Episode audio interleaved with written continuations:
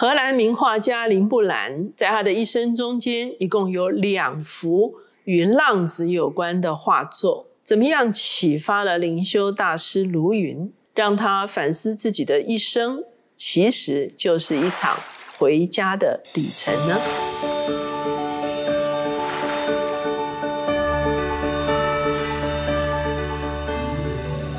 大家好，我是乔美伦老师，每周一次在乔氏书房和大家见面。今天我们的单元是天书橱窗。今天我们所要介绍的这本书《浪子回头》，我相信很多观众朋友对卢云都不陌生。虽然他在一九九六年就离世。可是他对整个基督教的影响是非常巨大的。卢云他一九三二年在荷兰出生，在一九五七年的时候，也是他二十五岁的时候，案例成为一位神父。他曾经任教在美国的圣母大学、耶鲁大学和哈佛大学。他的作品呢，已经被翻成二十二种语言。其中中文呢有四十多本，而这幅画的作者林布兰呢也非常有故事哈。林布兰呢是十七世纪荷兰最重要的画家，他年轻的时候意气风发，丰衣足食，踏上人生的顶峰。可是接二连三的打击导致他几乎破产，妻子过世，儿子也过世哈。到了晚年的时候。他画了这一幅《浪子回头》哈，那罗云是怎么样看这一幅画呢？他在一九八三年的时候，第一次去到法国的方舟团体的时候，他当时刚刚结束了在美国的巡回演讲。他说他精疲力竭，非常偶然的，他看见他一个同事挂了一幅这个浪子回头在办公室的里面哈，这幅画就深深的触动他。而在一九八五年他离开哈佛的时候，已经决定了他要去多伦多的黎明之家，有人邀请他到俄罗斯去旅行，他第一个反应就是说太好了，我可以去圣彼得堡观看这个浪子回头的真迹。所以呢，他在一九八六年就来到了。这个艺术馆，他去了两次，总共看了四个小时哈。因此，当他到多伦多黎明之家的时候，他的第一件事情就是把这幅《浪子回头》的复制品挂在他的书房的里面。那在黎明之家呢，他不但要做很多的家务事哈，而且呢，他也要需要照顾。智障人士哈，这个期间，一九九四年就写了我们今天这本《浪子回头》。一九九六年，他在这个黎明之家照顾一个智障者亚当十年之久，忽然过世。亚当一共活了三十三岁，他也写了一本书，叫做《亚当神的爱子》哈。这幅画中间呢，有三个主要的角色。林布兰的画风最主要的就是暗沉的哈，可是它会有一个特殊的光线会打在他主要诉求的对象的身上。这幅画的三个主角，一个是父亲，一个是小儿子，另外一个是大儿子。卢云在看这幅画的过程中间，他深深的感受到，在他的生命中间。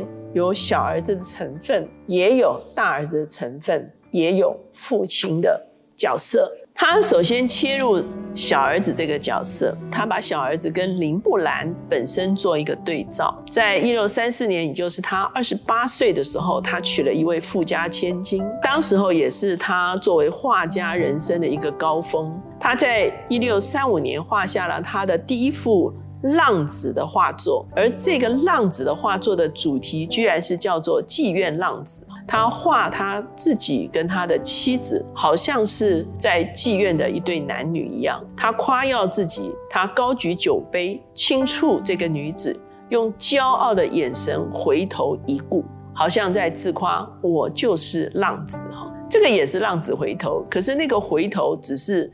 很轻蔑的一个表达哈，那他的自画像非常多，所以你就可以看到他从年轻非常的俊美哈，而且非常的骄傲哈，然后呢渐渐到中年有点颓唐哈，那一直到老年经历他妻子的过世，他的儿女陆续的夭折，他的第二任妻子也过世了。最后只剩下一个第二任妻子给他生的女儿啊，陪他到最后哈。所以到了一九六九年的时候，他六十三岁的时候，他又画了第二幅浪子主题的画，就是我们今天这个浪子回头。所以很多人都说，这幅浪子回头其实就是林布兰一生自己的写照。圣经的经文中间，路加福音说，小儿子就把他一切所有的都收拾起来，往远方去了。当卢云看这幅画的时候，他对照他自己的内心，我究竟是属上帝的，还是属这个世界的？他发现他自己里面仍然充满了对名利、计较得失、自己是不是孤单、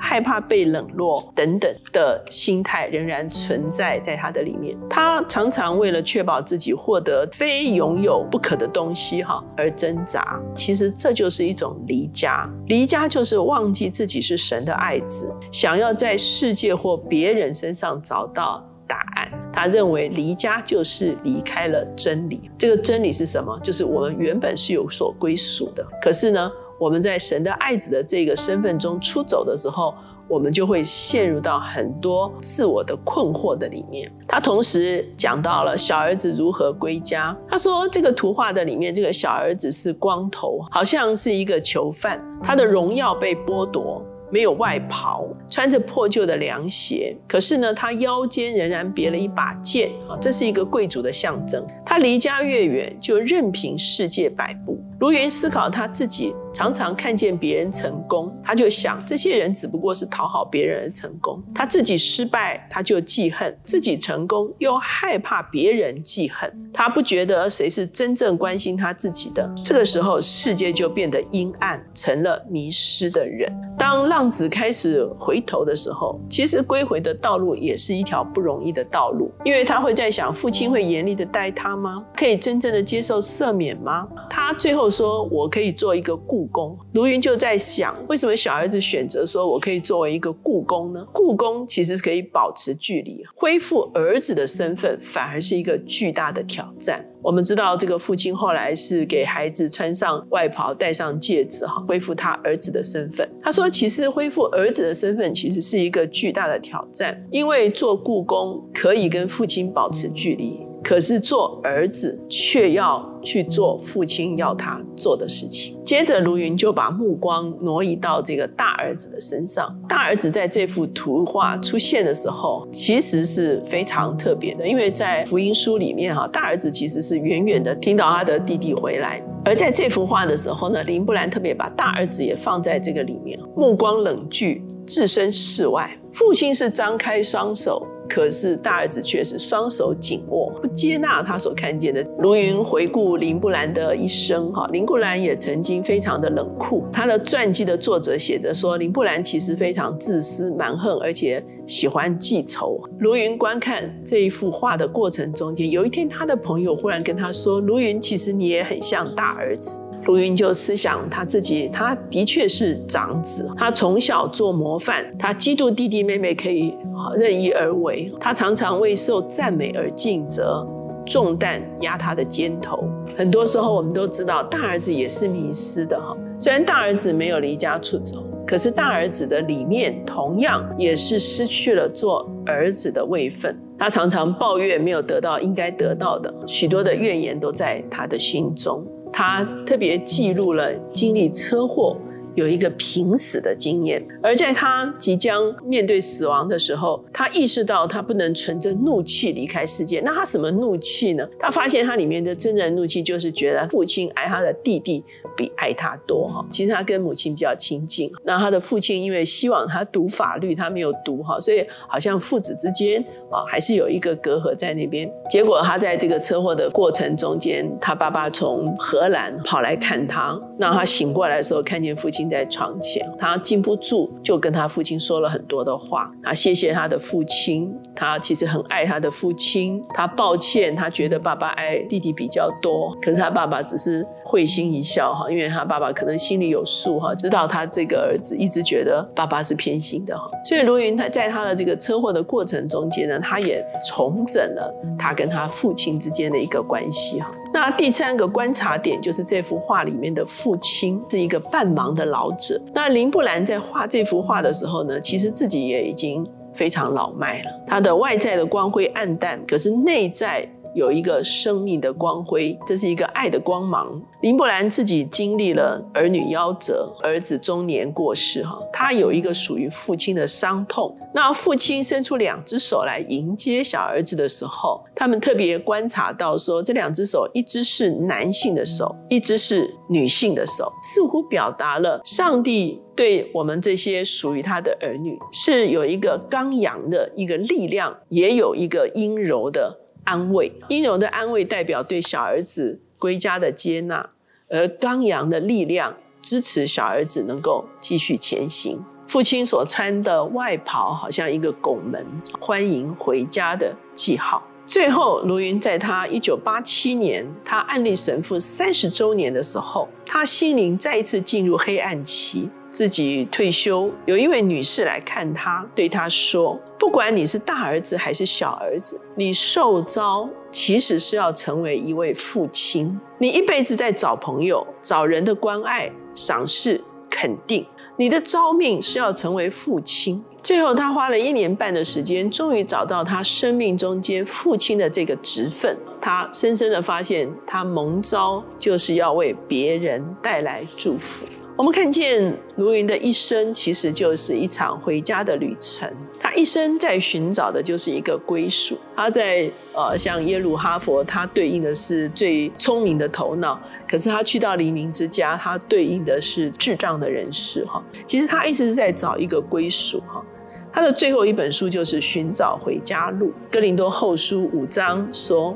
我们原知道，我们在这地上的帐篷若拆毁了，必得神所造，不是人所造，在天上永存的房屋。我们在这帐篷里叹息，深想得那从天上来的房屋，好像穿上衣服。倘若穿上，被遇见的时候，就不至于赤身了。我们在这帐篷里叹息劳苦，并非愿意脱下这个。乃是愿意穿上那个，好叫这必死的被生命吞灭了。保罗说：“我们在地上是一个帐篷的生涯，而永恒的房屋是在天上的房屋。”在希伯来书十一章也说到，这些人都是存着信心死的，并没有得着所应许的，却从远处望见，且欢喜迎接，又承认自己在世上是客旅，是寄居的。说这样话的人是表明自己要找一个家乡。他们若想念所离开的家乡，还有可以回去的机会，他们却羡慕一个更美的家乡，就是在天上的。所以神被称为他们的神，并不以为耻，因为他已经给他们预备了一座城。我们的人生的确是一场旅行，到处寻找一个归属。可是。我们却忘却了，我们其实是有归属的。我们是属于上帝的，我们是属于这位永恒之父。当我们回到父的面前，我们就知道他已经在天上为我们预备了永恒的家乡。在卢云的生命中间，他看自己如同浪子回家一样，好像重新在上帝的怀抱中。唯独上帝对他的肯定，爱子的身份是他真正的归属。而他的人生也是一条回家的道路，所以今天这本《浪子回头》就介绍给大家。